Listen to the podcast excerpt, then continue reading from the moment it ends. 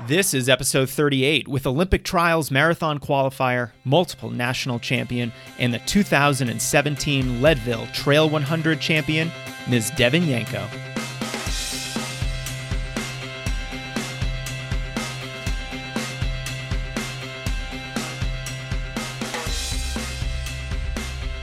What's up, everyone? Welcome back to the Strength Running Podcast. I'm your host, Jason Fitzgerald, and it's my job to bring you inspiring runners, coaches, doctors, and other experts to help you run faster, improve, and stay committed to this great sport. And I've got a great show for you today. We have the recent winner of the 2017 Leadville Trail 100 Devon Yanko. She's just awesome to talk with, guys, and uh, I think you'll find that out for yourself when you're listening. She's run more than 30 marathons and 30 ultras since 2006, with most of them being a win or a course record. And I could go on and on about her accomplishments and national championships, but instead, uh, check out all the details on the Strength Running blog. Just go to strengthrunning.com slash podcast, and you'll see a link for this episode, number 38 with a lot of resources from the show and more info on Devon, too. You might also recognize Devon as one of the contributors to the Little Black Book of Prevention and Recovery, which features other pro runners like Amelia Boone, Max King, Dathan Ritzenhein, Ian Sharman, Joseph Gray. I mean, the list goes on. And each of these elite runners talked about what they think is most important for staying healthy in the long term. Everything from specific exercises to mindsets and big picture training ideas. It includes a lot and it has a lot of unique insights that I don't think you should miss. Just go to strengthrunning.com slash elites, that's plural, to get your free copy. Okay, today I'm talking with Devon about her win at Leadville. Last year in 2016, I was in Leadville two days before the race, where I actually met the eventual winner, Ian Sharman, of the men's race, and I watched a truly epic beer mile on the course of the race itself. And, uh, you know, while I have absolutely zero desire to race 100 miles over a bunch of mountains, I'm fascinated by the adventure and whether or not you have any ultramarathon aspirations, this conversation is, I think, interesting, it's fun, and it's really helpful to any runner who wants more mental toughness and to get more out of themselves in any race situation. All right, without further delay, please welcome Ms. Devon Yanko. Welcome to the podcast. I'm so excited you're here. Thanks for having me. I'm excited to be here. So it's been what, 11 days or so since Leadville. Uh, have you gone running since then? Uh, yeah, I've actually gone running three or four times. Um, my body, my my body actually feels really good. Um, I'm being super. Um, I'm calling it my off season. It just means that I'm taking days off when I feel like it. Um, not really pushing too hard on anything. So yeah, I've been running and feeling good. So it seems pretty informal. You're just doing what your body is telling you that it feels good doing. Yeah, and I'm this is you know, this is the first time that I've run a 100 miler where I actually had cleared my schedule afterwards. Um, all my other races, I mean, ultra runners tend to be like, you cross the finish line of one race, and the first thing people ask you is like, "What's your next race?" And this is the first time when I uh, I actually have nothing planned, um, and I actually planned, you know, uh, an off season. You know, I'm I've taken time off social media. I'm taking a break from formal training, and I don't necessarily usually do that. Um, I still am staying active and like wanting to run and doing other things. It's just kind of playing it by ear. Now, how long do you normally take off after 100? Do you have like a, a, a formal kind of specific number of days off that you usually stick with, or, or how do you usually think about that? Um, I don't. Um, I I think the most number of days I've ever taken off after a hundred is like five days. Um, I I am also the type of person that generally um, like my my legs and things like that bounce back pretty quickly.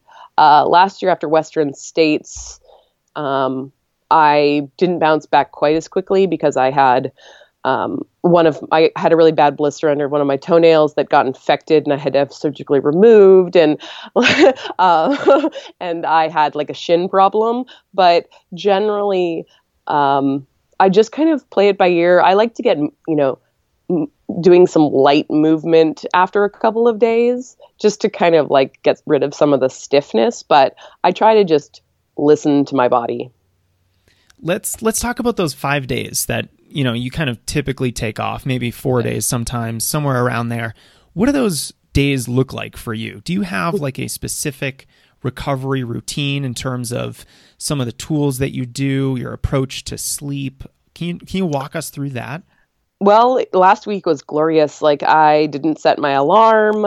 Um, I I flew back from the race the day of the race. So like I flew back on Sunday night. So I finished at 12:46 in the morning and I flew back at 5 p.m. So the next day um, I I'm pretty religious about getting like sports massage. So every Monday I go. So that was like the first thing I did. Um, and then you know over the course of the week it's really funny. I think about last week and I'm like, it, I got to Friday and I was like, I don't even know where the week went. Like I, it just kind of evaporated because I didn't, I didn't really have a lot of structure to my time. I just, I was sleeping like 12 hours a night, really um, focusing on that. I, I, I haven't, I don't generally do anything in term like after a race like specifically in terms of foam rolling or anything like that i i kind of like see where is bothering me and in this particular race like my body just felt really good um, so i knew that um, the biggest thing for me was going to be the depletion of my like energy and my immune system and as i mentioned I d- did end up getting sick um, and so it's being really conscious about that um, and just you know, focusing on enjoying the time after as opposed to being like, oh, now I must structure my recovery time. It's like, how about I take like a couple days to just be like a non running human being, a very hungry non running human being. yeah. Have you been sampling more baked goods from your bakery over the last 11 uh, days? Yeah. Um, I, well, so I'm actually uh, gluten intolerant and I have been my whole life. And um, our bakery is fully glutinous. Um, I don't have celiac. Um, at least I've you know never been tested while eating gluten. Um, and one of our signature items is a fried egg sandwich on our fully glutinous bread. And I decided last Monday that I was going to have one for the first time and just consequences be damned. I'm going to eat this Friday sandwich because it is our most popular item. And it was amazing. It was like the, well I, worth I, it. I understand why people are obsessed with my bakery now. So that's awesome. Uh, I, I, can only imagine. Now, you mentioned before that um, you know you don't have a specific you know recovery routine that you follow after uh, a, a race, and you kind of just are focusing on being a non-runner. Is that a way just to to get some mental recovery too, just to distance yourself from the grind of training and you know the race itself. Is is that how you think about that time too?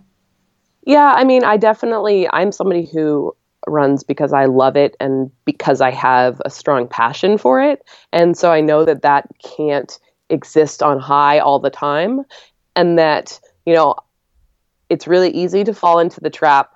You know, like there like Thursday of last week, I started having kind of like the mental come down of like coming off the high of the race and I started like you know looking up other races and I was like but I you know because I I wanted that mental buoy you know you were like oh my gosh racing's so amazing after you have a good race. And I was like I I know for myself that I'm not actually there with wanting to race and to do the training. Um and so being a normal person and like actually taking that break from actually being focused on training is really vital because you know i i'm really good at like putting in the mileage and grinding for a really long time but i tend to um i tend to even though i've been doing this for 11 years i still get it wrong and i'll like end up you know mentally burnt out before i end up taking time off not like super burnt out, but like I'll be like, oh, I don't want to do this anymore. And then I'm like, oh, that's because I've been going at this race after race for months at a time. So, um, yeah, it really does help me reset and get excited for things in the future. Well, that's good to hear because I typically tell my athletes after a big race that you know, let let's take some time off from running and I don't want you to really think about running. Let's practice being a non-runner for at least a couple days and it gives you a nice little mental reset so that you're not constantly focused on your training you're not worrying about am i eating too close to my run? Am i getting enough sleep? Am i you know all the, yeah. the little things that we have to worry about as runners so that we can prioritize our training. You know these are important things but at the same time man it's just a lot of decisions and small things you have to worry about throughout the day. So i think it's a, a valuable yeah. time just to take a step back take a breath and relax for a little while yeah and i mean going into leadville like i was being so like every part of my life was focused around getting as prepared as i could for that race so like even my sleep we're sleeping in an altitude tent so that you know it's like even in my sleep i'm training and so to like get through the race just be like huh i don't like i don't have to worry about the 4:55 a.m. alarm. I don't have to, you know, I don't actually have to think about whether or not I foam roll that spot or, you know, that kind of thing. It's nice to just have that that flexibility and it's, you know, it's about restoring that balance too. Yeah, that balance is crucial. Now, speaking of balance, did you run the beer mile 2 days before Leadville? no. uh, that um, with I, I think I had I was just getting I just got there on that day. Um, one of my pacers actually ran it, so that's awesome. I was actually there, uh, not this year, but in 2016. Uh, and I met I met Ian Sharman there, who was who is the the male winner this year uh, and last year too, if I'm not mistaken. Um, and it's just such a scene. If if you ever have a chance just to go and watch, it is such a crazy scene because it's not on a track like a normal beer mile. It's like out on this little dirt road. I mean, you have these crazy mountain views. It's very picturesque, and then you know there's just a bunch of people pounding beers and running 200 meters down and back on the road. Yeah, at 10,200 feet. Right. You're you're not doing yourself any favors at that altitude. Yeah, I feel like I would uh, not have made it through that.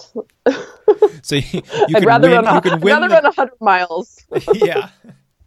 The the beer mile's too much, but the the 100 miler's fine. Yes, totally. Now, at what point in this race did you start thinking yourself, "Holy crap, I might win this thing"? Is and then is that is that motivating for you, or are you more like internally motivated? Um, well, with this race, um, I had very specific internally motivated goals about the way I wanted to mentally approach the race. Um, and I was very, um, like, I was, it was very important to me to not lose that focus because I didn't, I wanted to see if I could get through a hundred miler and not go to a super like dark, twisty place and like not end up like sitting and crying for any reason other than like the only time I cried in this race was when I tripped at mile 53 and hit my head on a rock. And I hit my head so loud my husband could hear it behind me. He was pacing me. Um, so yeah, it was pretty bad. I really I messed up. I, I still have a big gash on my arm. It was it was pretty dramatic, uh, but it was fine. Um, and so the first half of the race, um, I really focused on just my effort level because I knew that the way that me as a sea level person would get through this race was never pushing too hard. And so I was really focusing on I don't care where I am in the race. I have no idea. Numerous people early on were like, You're so far back. You should either I'm going too fast or you're going too slow. And I'm like, I'm not even going to comment on what I think of, of that. Um, and I, so, you know, it's an out and back so I can, for the most part, stay blissfully unaware. Um, and nobody was really telling me, or like for the first 40 miles, nobody said anything about my position. Um, so I assumed that I was like way behind. Um, there were some people in the field who I knew were going to go out extraordinarily fast, and they did do that. Um, so I I was just like, well, I guess I'm really far back, but I'm doing what I can do and I'm having a good time. I'm enjoying myself. Um, and when I went to the turnaround, that was when I realized I was in second place. And um, then you start, you know, you're on an out and back. So then I'm getting, as I'm heading back out towards like the biggest, hardest part of the course, which is the second time back over Hope Pass, every single person is giving me a report of how many minutes ahead she was. I was in second at that point. so every single person told me exactly how far I was behind her and how she looked compared to me. Um, is that a good thing? Um, you know what? I had said I didn't want to really race until like mile 70 or, you know, mile 60 at best, kind of is like, I I know I can be I'm really strong in the last 40 miles, but like we're we're like just over halfway into a 100 mile race. Like it is way too early to be hyped about any of that. Like so much can happen. And so um it was fine. Um, I focused then on kind of distracting people by just being super to every single person that was coming down off the pass as I was going up. I was like, "You're doing amazing! You're doing awesome! You're doing amazing!" And then they didn't, you know, they just stopped telling me all of that stuff because I was. They were so shocked that I was being encouraging um, to them as you know because they're ten miles behind me or whatever. Um, so I knew that it didn't matter on that climb because it's over 3,000 feet in like two miles or something, going up to the highest point on the course, that like all I was focused on was getting over the top. Um, and if the things that people were saying to me were true, then I knew that I was going to catch her without, you know, that I was already taking back time without increasing my effort. So I basically just continued focusing on what I was doing. And then like right before we caught we caught her um, like a half mile before the bottom of Hope Pass, um, going into the mile 68 station. So it was like 1.5 miles before that the aid station in Twin Lakes. Um, when I saw her, like my husband who was pacing me and it was like, "How do you want to do this?" And I was like, "I'm gonna like make sure she's okay. Like say hi, how you doing?" And then like I put a little bit of an effort to just kind of do it definitively um, so I passed her very definitively. I managed to put eight mile eight, eight minutes on her in a mile and a half. now we're talking. That's, yeah. that's the that's the competitor in you. Nice. yeah, and you know, and I knew that part of the terrain was like conducive to that. And she said she was having. Everybody was saying that she was sitting and like she was having ankle problems. Both of her ankles were taped. So I knew that if I was going to do something definitive, it would be on that terrain where she might be a little bit more uncertain. So you know, I get through mile 60 and I'm, you know, I'm now in the lead of like the race that has been on my bucket list for the longest time since before I was even ultra runner. Like this race that I just am so excited to be here. And I'm like, and now I have 40 more miles. and, you know, that's when like you have to kind of settle back into like, yes, I'm in the lead, but I still have to run this. I have to go back to the same philosophy I was running it before, which is like running my own race and not getting caught up in the idea of being in the lead and not making any mistakes. Um, so I really just went back to like once I got through the like the big aid station at mile 60, you know, there was like some of my Oiselle teammates had come out. Like, you know, it's just a huge aid station because it's an out and back course, so a lot of crews are there.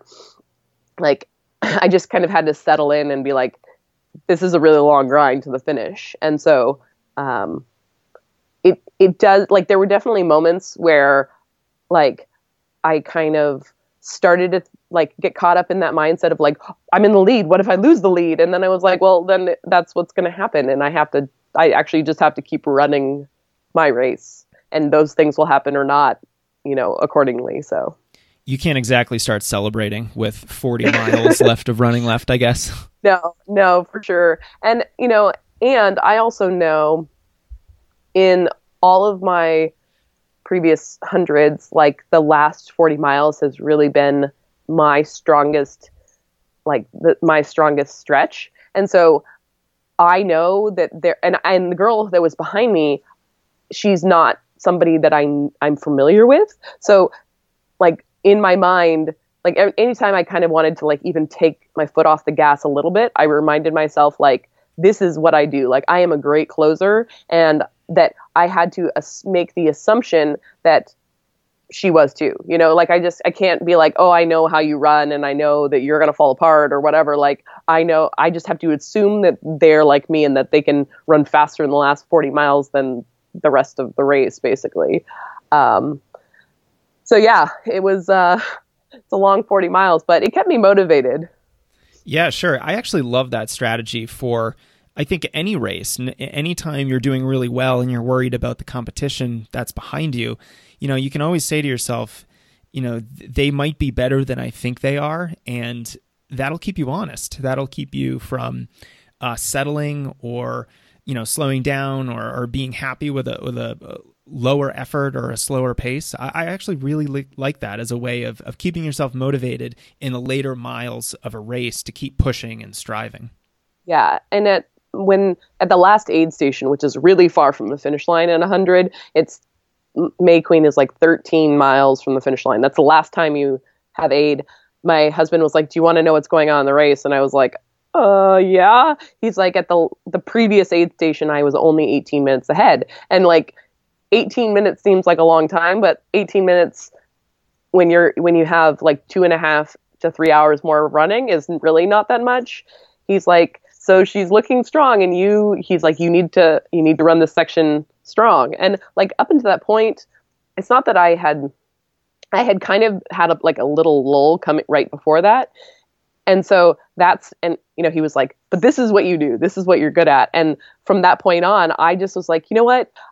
I have nothing I have no other races on the schedule. I can put everything on the line right now and really push and I ended up running that last 13 miles like on the fastest the faster side of the spectrum and like I didn't like I I had been thinking, "Oh, I might need walk breaks," and I didn't walk at all. And it's you know, even the last 4 miles which were all uphill basically, like I felt good enough to push and it was you know, using at that point, then I wanted to use the competition to say, now is when I do this, and now is when I, you know, very definitively put the hammer down by using that competition. And I ended up um, beating her by 30 minutes. So, you know, I really did put it all out there at the end. That's a great close. Now, now tell us what the last mile of the Leadville Trail 100 feels like. Were were you just like nonstop smiles, knowing that you're about to win? What's going through your head at that point? Well, it's funny because you run. Uh, I, it's actually the road that they do the beer mile on. Um, you end up on this like dirt road that goes on forever, and like, you know, you're. It's just like me and my pacer huffing and puffing up this hill, and then all of a sudden, like you pop out and you're like in the town of Leadville, and um, my crew was there and they can run in with you. Um, and of course, it's uphill still. Um, and like with one mile to go, it was finally the moment when I said, like, I'm actually going to win this. Um, and that, like, I had joked, like, you know, about not wanting to cry. And then I was like, I feel like I want to cry, but then it was like, but if I start crying, I will stop being able to breathe. So we're gonna just not cry right now. Um, I just was so happy, and you know, honestly, the like winning is amazing, but the fact that I mentally was able to have the race that I wanted to, I felt like it was the best race I've ever run mentally. So like in that last mile, I was really able to celebrate like the fact that I had done this journey in the way that I had set out to. Um, so it was it was awesome. It's also like the middle of the night, so it's like you know finishing ultras. You're like you, like you're get closing in on the finish line. You're like, is there anybody actually up there? yeah, you finished at about twelve thirty in the morning. Yeah. Now, did yeah. you have any? Did you have any low points in the race? It sounds like besides hitting your head, which clearly is a low point, um, you know, even mentally speaking, it sounds like you had a great race. I mean, you were uh, engaged with the race itself. You seemed like you had a really great positive attitude. You closed well. Um, you know, what, if, if, there were any maybe mental areas that you could improve, uh, what might those be? You know, I, in terms of mentally, I felt like I handled things really, really well. Um, my physical low point came just after mile 40 when I was heading up Hope Pass for the first time. Um, I, you know, I had all day been so in control, feeling fine, like everything feeling good. No, you know, no problems with altitude. And then all of a sudden, just all at once, um, I got really dizzy. And like, it was just like, I got just, just, it felt like the altitude just like snuck up and just ripped my head off and like I got really low energy, you know, and I'm now starting to climb like 3,000 feet, going up to the highest point for the first time. And, you know, like in that moment, you're like, oh God, oh no, here it comes. Like, and I've done that climb enough in training to know like how, like, how bad it's going to be, like how hard it is.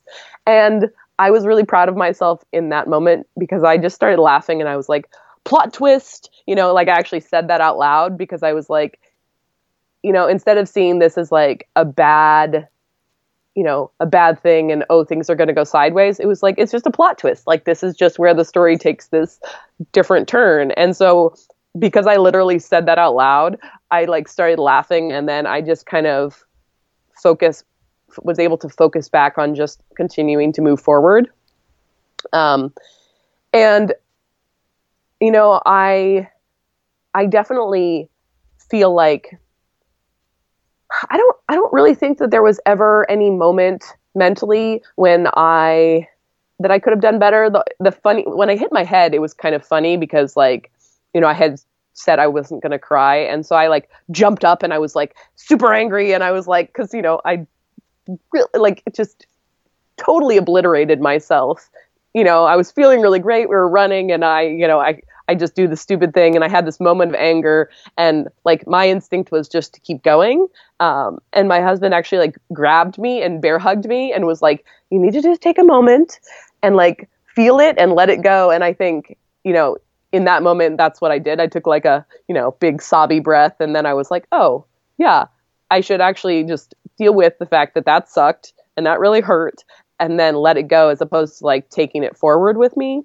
Um, so yeah, I feel like I was as bright and sunny sunshine as I have ever been in the race. Well, that's incredible. I mean, that's something that a lot of people struggle with, and uh, I think for you to to run hundred miles on some of the toughest terrain that you can find in the United States uh, is is just an awesome accomplishment, and it's one of those accomplishments that uh, you're not going to get a medal for. You know, you didn't you know this isn't your win. This isn't you yeah. know getting a pr on a certain course. This is just finishing a race feeling good in a great mental spot. And yeah. man if we could if we could get that for every race i, I think we'd be racing every weekend. Yeah. I had a friend beforehand um, you know i i had told him that like the way I wanted to run the race was with like joy and gratitude and I wanted to be calm and I wanted to I was like I want to be the happy I want everybody to think that I was the happiest person out there. And you know, he reminded me when I told him that, he's like, and you also race your best when you're like running for joy and, you know, running because you love it. And so like every time that like that mentality would be challenged, you know, where like, uh, I have 40 more miles to go, like, you know, where you had to have those like where I could feel my my mindset want to shift, I just would refocus. And I was really proud of myself for like never having to pull myself too far back. I just made the choice in the moment to be like, nope, this is what I'm doing. And yeah, I mean, it really did make the day really special. Let's talk about this uh, this I guess idea or or phenomenon in ultra running that I don't have any experience with, and and I want to get your thoughts on it. Um, a lot of ultra runners talk about having multiple times during the race where they hit the wall. So I think a lot of runners are familiar with hitting the wall in the marathon. You know, the cliche is at the 20 mile mark. But in an ultra, I've heard a lot of folks say that it happens multiple times, but you end up getting through it, you pull out of it. Uh, is that true? And and how do you deal with that during a really long race like that? Oh yeah, it's definitely true. I mean the the peaks and valleys that you go through in a hundred mile race. I mean, it is a cliche to say, but it's it is like a life in a day, and like the things, like like the walls that I have hit, like when I try to explain like how hard of how hard you can hit the wall in a hundred miler and keep going. Like I try to explain that to people who have like hit the wall in a marathon. I'm like, no, this is like you like you are your whole body is melting and then you still run like 50 more miles. Like it is it's insane. And like I it took me a while. Like I've 100 mile distance is not my favorite distance. I love more like the 50 mile distance, but you know, having done, you know, a few hundred milers now, like what I've learned over time is to trust in that process, like trust that you can come back from these, you know, you're basically like stumbling down the trail and like everything's going wrong, your body's falling apart, you you know you're having you're in the chair you're crying whatever it is and to like have the faith to know that you can actually bring yourself out of that and that you have the time to do so. Um, i mean last year western states even before the hardest part of the course like i spent like 30 to 40 minutes sitting in a chair because i had my crew had I had missed my crew and I had made a mistake. I had gotten flustered and I hadn't like taken enough fuel and so I had run out of fuel and like I got really dehydrated and so like I had to sit there in this like I like I'm sitting there going I have I don't know how I can run another you know 55 miles. Like I sat there for a really long time just watching people go by. Just you know I dropped uh, to like overall like 55th place and I was like not in the top 10 of women or I was like barely in the top 10 of women and I ended up running third. Like I got out of that chair and I just like went it was like uh, I was like a new person. Like it was like I got shot out of a cannon, you know. And it's it is really crazy, but it's something that you kind of have to like learn and experience that you can go through. Um and I do notice that as the sport expands like that when people like transition from the road that oftentimes it takes them a few tries to actually learn that they can run through that those those moments um, and to like actually can break through those walls they'll be like oh i'm done i have this problem or whatever you know and then you're like mm, no you probably could keep going you just have to just work the problem is what i i say yeah, I do agree with you there because just looking at myself, I come from like a track background. I ran cross country and track in high school and college. And so for me, when the gun goes off, there's this, you know, incredible urgency to get to the finish line. And yeah. You can't really have that kind of high level emergency uh, or urgency when you're running a 100 mile distance or even when you're running a, a 50 mile or even a 50k because yeah. there's just so much that that can happen and will happen, and you really have to teach yourself to be a little bit more patient. Um, you know, hearing you the fact that you were sitting in a chair for 30 to 40 mm-hmm. minutes you know w- when i think back to some races and you know i took a misstep or i fell or you know someone cut me off and i tripped and you know the race is over you know i yeah. lost 5 seconds and those 5 seconds are the difference between placing and not placing or a PR and a not PR. So why why even try for the rest of the race? But yeah. you can't have that kind of mindset when you're running these distances. And and I would also say even for, you know, maybe the marathon distance too where there is a little bit of buffer where you have some time to collect yourself and you know to get yourself back on track uh, but it takes this whole new uh, toolkit of of different mindsets and your ability to say this isn't the end of the world or even the end of the race. Let's just keep moving forward. And so that i think that just uh, shows a lot of resilience. And you know the more i talk to ultra runners uh, the more impressed i am with their their ability to do those things because i know just how hard it is. Yeah. There's a, a book i've been reading um, and it it put it in terms like the, that it's a way that like my brain really um, resonates with. It, they, um, it's, I think it's called the Brave Athlete, and it talks about how only 10% of qu- quits, like 10% of quitting, like DNFs, are legit quits. And so, if you put in that perspective, like if you're really real with yourself when you're out there, like, can I keep going? Can I work through this? Like, is this a legitimate thing? Like, knowing that sometimes our brain will actually like let us off the hook before we physically need to. Like I think that that is one of the things that ultra running has really taught me is that like don't believe everything that you think. You'll be like, I'm done, my foot's falling off, I can never keep going, and then you're like, oh, 20 miles later, you're like, oh, I feel great. like, so uh, I think it's just kind of like keeping that in mind that like yes, there are serious problems that come up that will make you need to stop. But you, I think you have to like learn what, like how to evaluate that in a different way and like how to adjust on the fly to the circumstances. So, like, say you have stomach problems or say you have something that's going to hold you back. It's like, can you step back and say, okay, I can, like, how do I accommodate for this? How do I work around this problem and keep going and get yourself mentally back on track?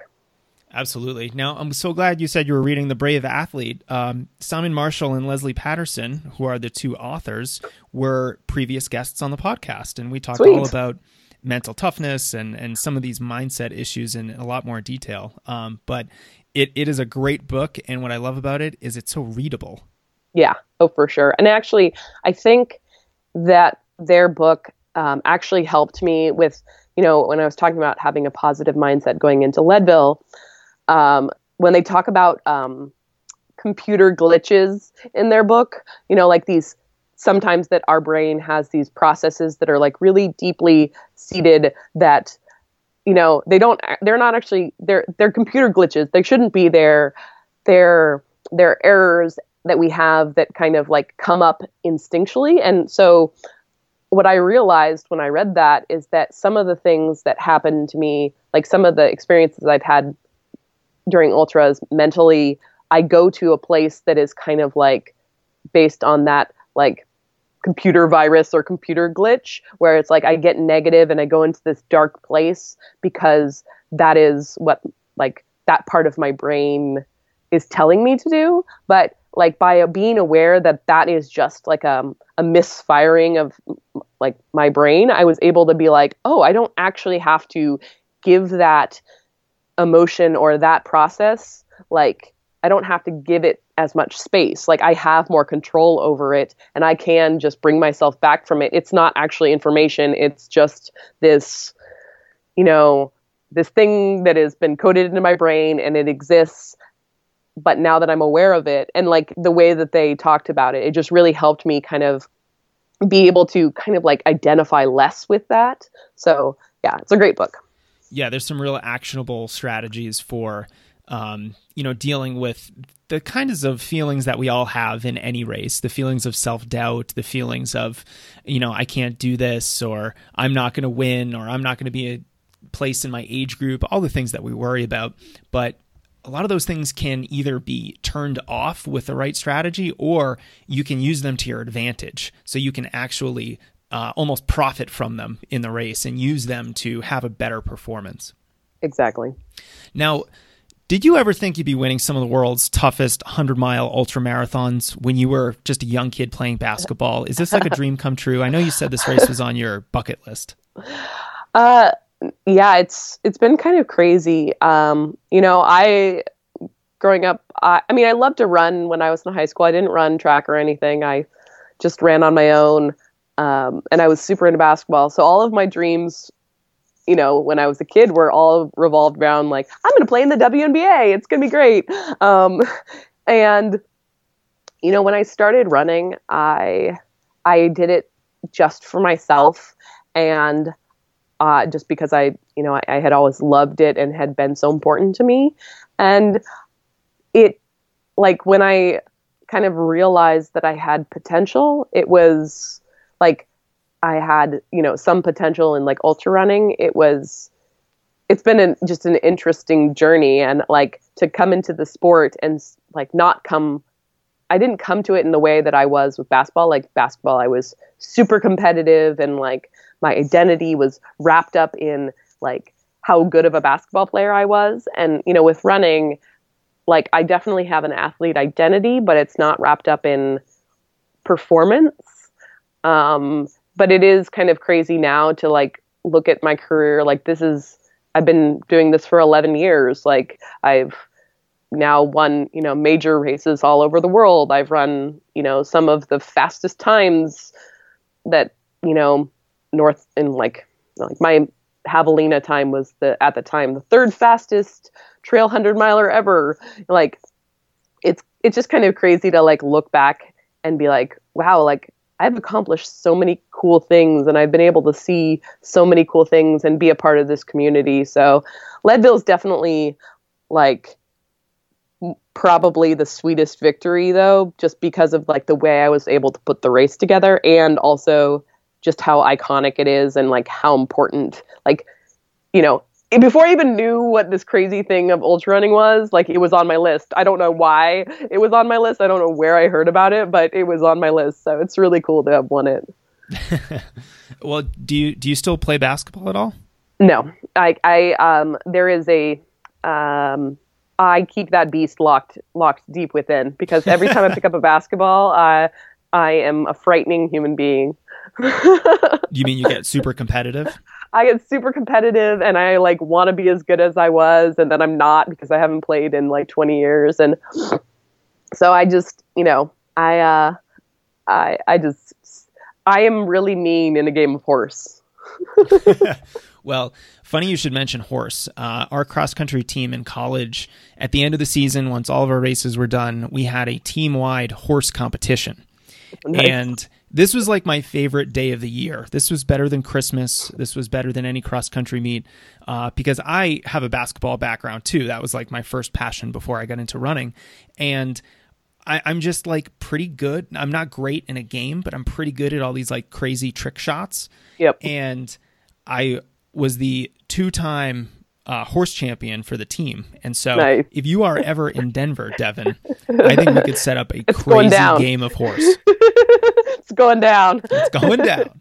All right, let's uh, let's switch gears a little bit and just talk about um, one of my favorite topics, injury prevention. And I love talking about this with people who are doing, you know, for lack of a better word, more extreme types of running. You know, hundred mile races up at uh, ten thousand feet, I think qualify. And you know, a few months ago, you contributed to a book I put together for uh, our strength running readers about prevention and recovery, and you talked a lot about the importance of a day off. Now, you're you're obviously an ultra runner. You're someone who runs 100 plus miles a week. How in the world do you manage to take a day off with that kind of a schedule? Yeah, it's weird. I have like um, like on Mondays, I literally my body. If I try to run on when I try to run on Mondays, my body is like I don't understand what you want me to do. Why would we do this? Um, I have always just really thrived from the beginning of my running career on taking a day off. Like mentally, it's like instead of taking a really big off season, like taking a full month, month off every year, I kind of get like this mini break every week. And so, you know, I do pack a lot into six days. Um, and when I'm, you know, that's transitioned like over the years, like the more, the longer I'm doing this and the more durable like I become or the more miles I have on my body, like sometimes I'll do like a one day off for two weeks kind of rotation. But knowing that I have that day off, I feel like I put more into my six days of training and I'm like, I can put everything into this because I am going to be re- be able to recover. And you know, honestly, that in the like I've been running ultras for 11 years. I did my first marathon only one year before that. So I've only had one major injury and it's very much because I'm allowing my my body time to recover every week. And you know, I don't and it's funny because like I don't I totally just non-runner it up on Mondays. Like I just check out. I get my massage, but I'm like I I don't cross train. I don't do other stuff. I just enjoy the fact that I don't have to run today. I don't have to get up at 4:50 or whatever in the morning. I can just relax and then be excited to get back to it the next day. Now, with your, you, you know, you own a bakery. Are you yeah. at the bakery every day? Does that Monday, or, or really any day, I guess, are you working like full time in the bakery on your feet in addition to all the training you're doing? How does that work? Uh, not anymore. Um, the first couple of years, so there's kind of like a, I have like a ultra running hiatus on my kind of running resume where, like, when we opened in 2013, um, for about two and a half years, uh, I didn't do any ultras because both my husband and I were working, you know, 100 hours a week on our feet. I ran a lot of marathons, but I never could run very well because it was I would get to the race and I'd be like, it's a day off, and I'd be so tired that I would just, you know, I basically kept running the same time over and over again.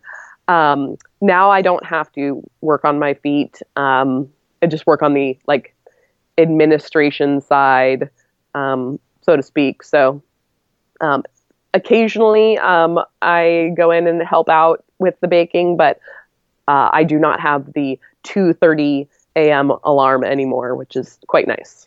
Yeah, I could I could guess so. Um, now, what is uh, what does strength training look like for you? Do you do uh, lifting in the gym or more body weight stuff? Like, can you walk us through that? Um, so I have always like, I mean, going back to basketball days, I always loved strength training. Um, for the first couple years of my like, I would say half of my career, I just worked. I had a personal trainer I, when I lived in the city, um, and we would just kind of go through runner specific stuff. Um, recently, I have been going to a CrossFit gym that's near me, um, and they have both CrossFit and like more like Metcon kind of classes, um, and um, I really enjoy that. Um, I feel like doing heavy lifting is really good for runners, and actually, like even though I hadn't been doing it very long leading up to Leadville, I definitely felt like overall like my body broke down less because I was doing some of the heavier weightlifting. Um, and also like at this point in my career, and the one thing about this CrossFit gym is it's not what most people think of as cross like it's like the fact that I'm an ultra runner, they're like, that's super cool. Like they don't there's no weird like, oh you shouldn't be running that much kind of thing. Um I really like the more like being more of a balanced athlete. Um I feel like I am a better runner when I'm actually like focusing on, you know, making sure, especially as a trail runner, like I need to have different types of strength. Like I have to be have lateral movement. I have to be able to jump over logs. I have to be able to carry water bottles for a hundred miles. Like all of these things are super important. Um, that's harder than it sounds like. Yeah, actually, um, uh, because so last fall I had my first ever long-standing injury, and so Leadville was actually my first trail race since last summer, and therefore I have not all of the races that I've done this year, even though I've done ultras, I haven't been training with a pack or a water bottle, and one of the things that actually happened at Leadville um, pretty early on is that I started having basically like pain in my neck from carrying the water bottles because it like changes how I carry my arm carriages. And so because I have, you know, basically only had like 6 weeks of training for Leadville because I only signed up for it like 6 weeks before, um I what my body wasn't used to that much like carrying that much for that long. Um, and so I like actually was getting my arms were going numb because like I guess two of my vertebrae actually moved out of place um, from this action. So like I'm in the middle of a hundred mile race and I need to carry my water bottles and it's like causing me this pain and it's like it does really make a difference. Ultimately, it was fine because Leadville allows muling, um, meaning my pacers actually carried my pack um, for the second half of the race. It's glorious.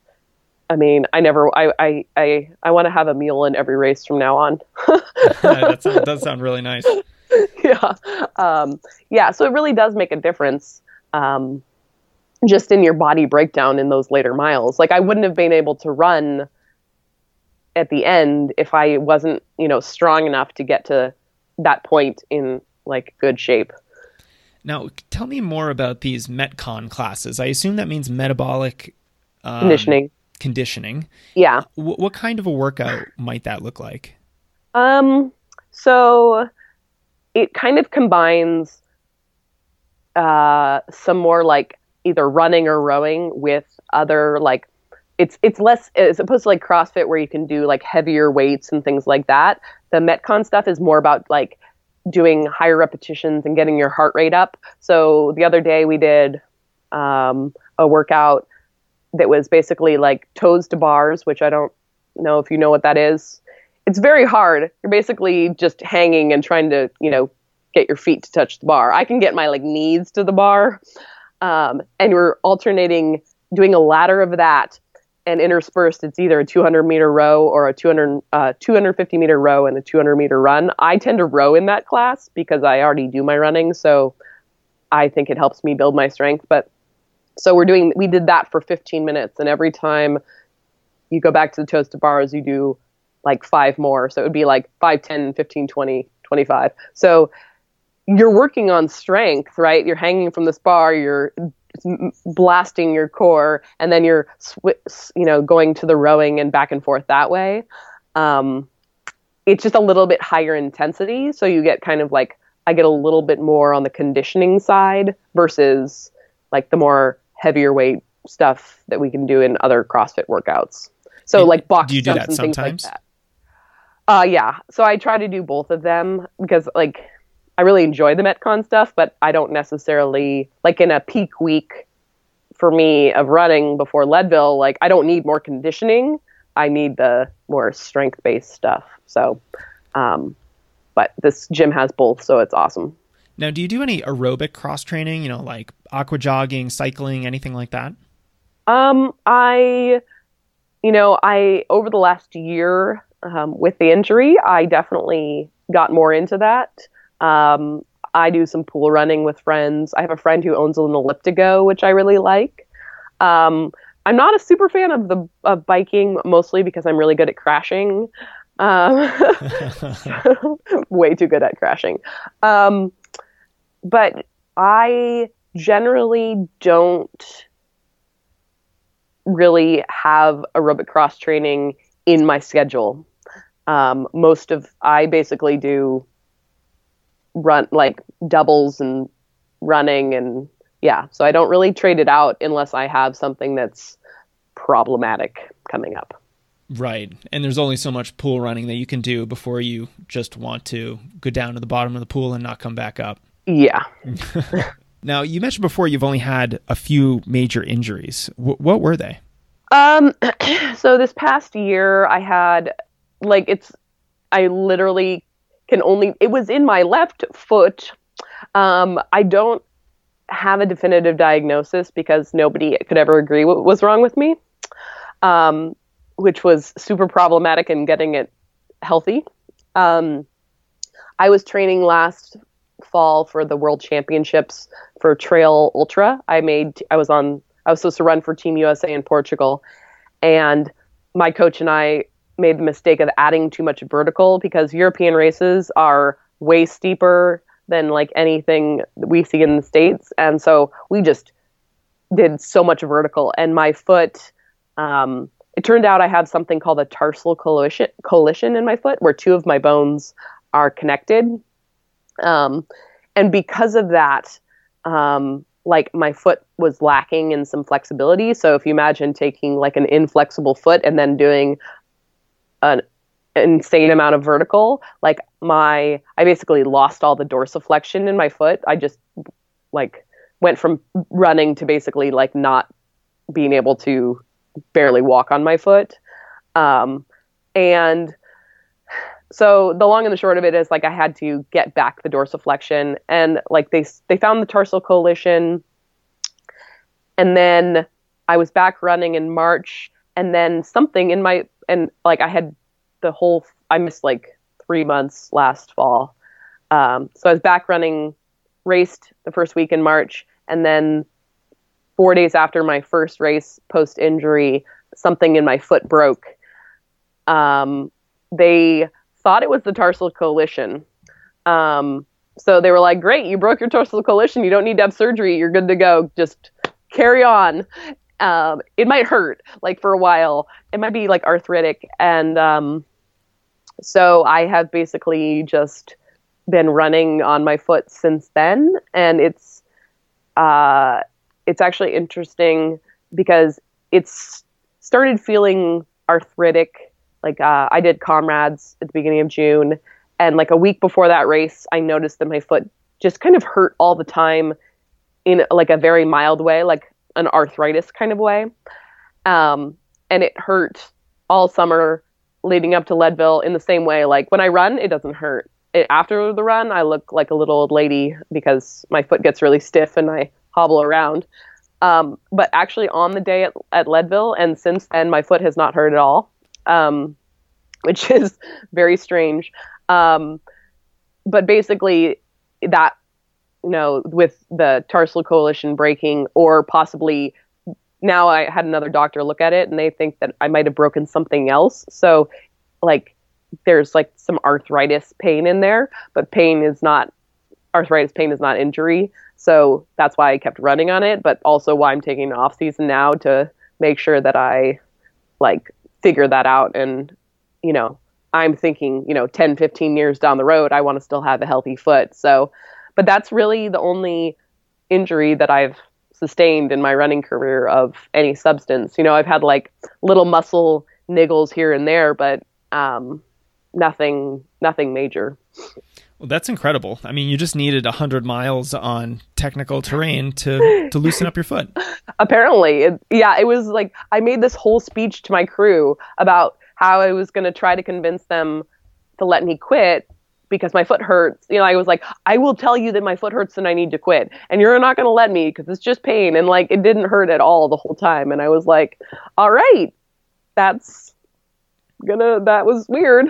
But yeah, so. And then it um, felt great. Yeah. I, it's, I mean, the Karl Mel, uh, Meltzer, who runs for Hoka as well, um, he, somebody told me that what, what Karl says is that, you know, when he gets an injury, he just goes out and runs 100 miles, and by the end, it's um, it, the injury's fixed. So maybe that is a, a new flop. Maybe that actually works. yeah, I, I, I, need to see some studies first on yeah, that. Yeah, I think I would need some studies on that. But you know, apparently in this case, it it did help the pain. Well, that's awesome. So, yeah. Devon, thanks so much for being here. Uh, congratulations on your your win at Leadville. I hope you have a really uh, fun fall of running. I know you don't have any races planned or you know you're not doing any super formal training right now. So i hope it's just really fun. And uh, i just want to acknowledge you for being so open and receptive to your fans. You've been so incredibly gracious with both your time uh, for this podcast and for our our book on prevention and recovery. So thank you so much for that. Yeah thanks for having me. It's been fun all right, Devon, we'll let you go. Um, but first, but right before we do, uh, if people want to follow along with your uh, your running, your training, where can we find you? At Fast Foodie is on Twitter, and I think is it on Twitter that I had the underscore, Instagram that I had the underscore. I don't know. I'm sure you can post that somewhere so they can find me that way. yes. Now there is. I, am actually. I just checked. There's an underscore between fast and foodie in your Twitter handle. There we go. So there's and that. not on Instagram. And just so you know, I won't. I'm still not on social media for a couple more weeks. So I'll say hi when I get back. sure thing. That's great. Enjoy your social media sabbatical. I bet it's. I bet it was just going to be very refreshing. Yes. Definitely. All right. Take care, Devon. All right. You too. And there we have my conversation with Devon. I hope you found it inspiring. I hope you found it helpful to your running.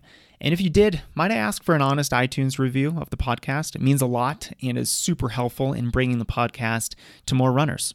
And uh, last thing before you head out, don't forget to download your free copy of the Little Black Book of Prevention and Recovery at strengthrunning.com slash elites. You'll hear more from Devon about how she stays healthy and prevents injuries when she's running 80, 90, 100 plus miles per week. The URL for the download is strengthrunning.com slash elites. Thanks so much for listening, guys. Run strong.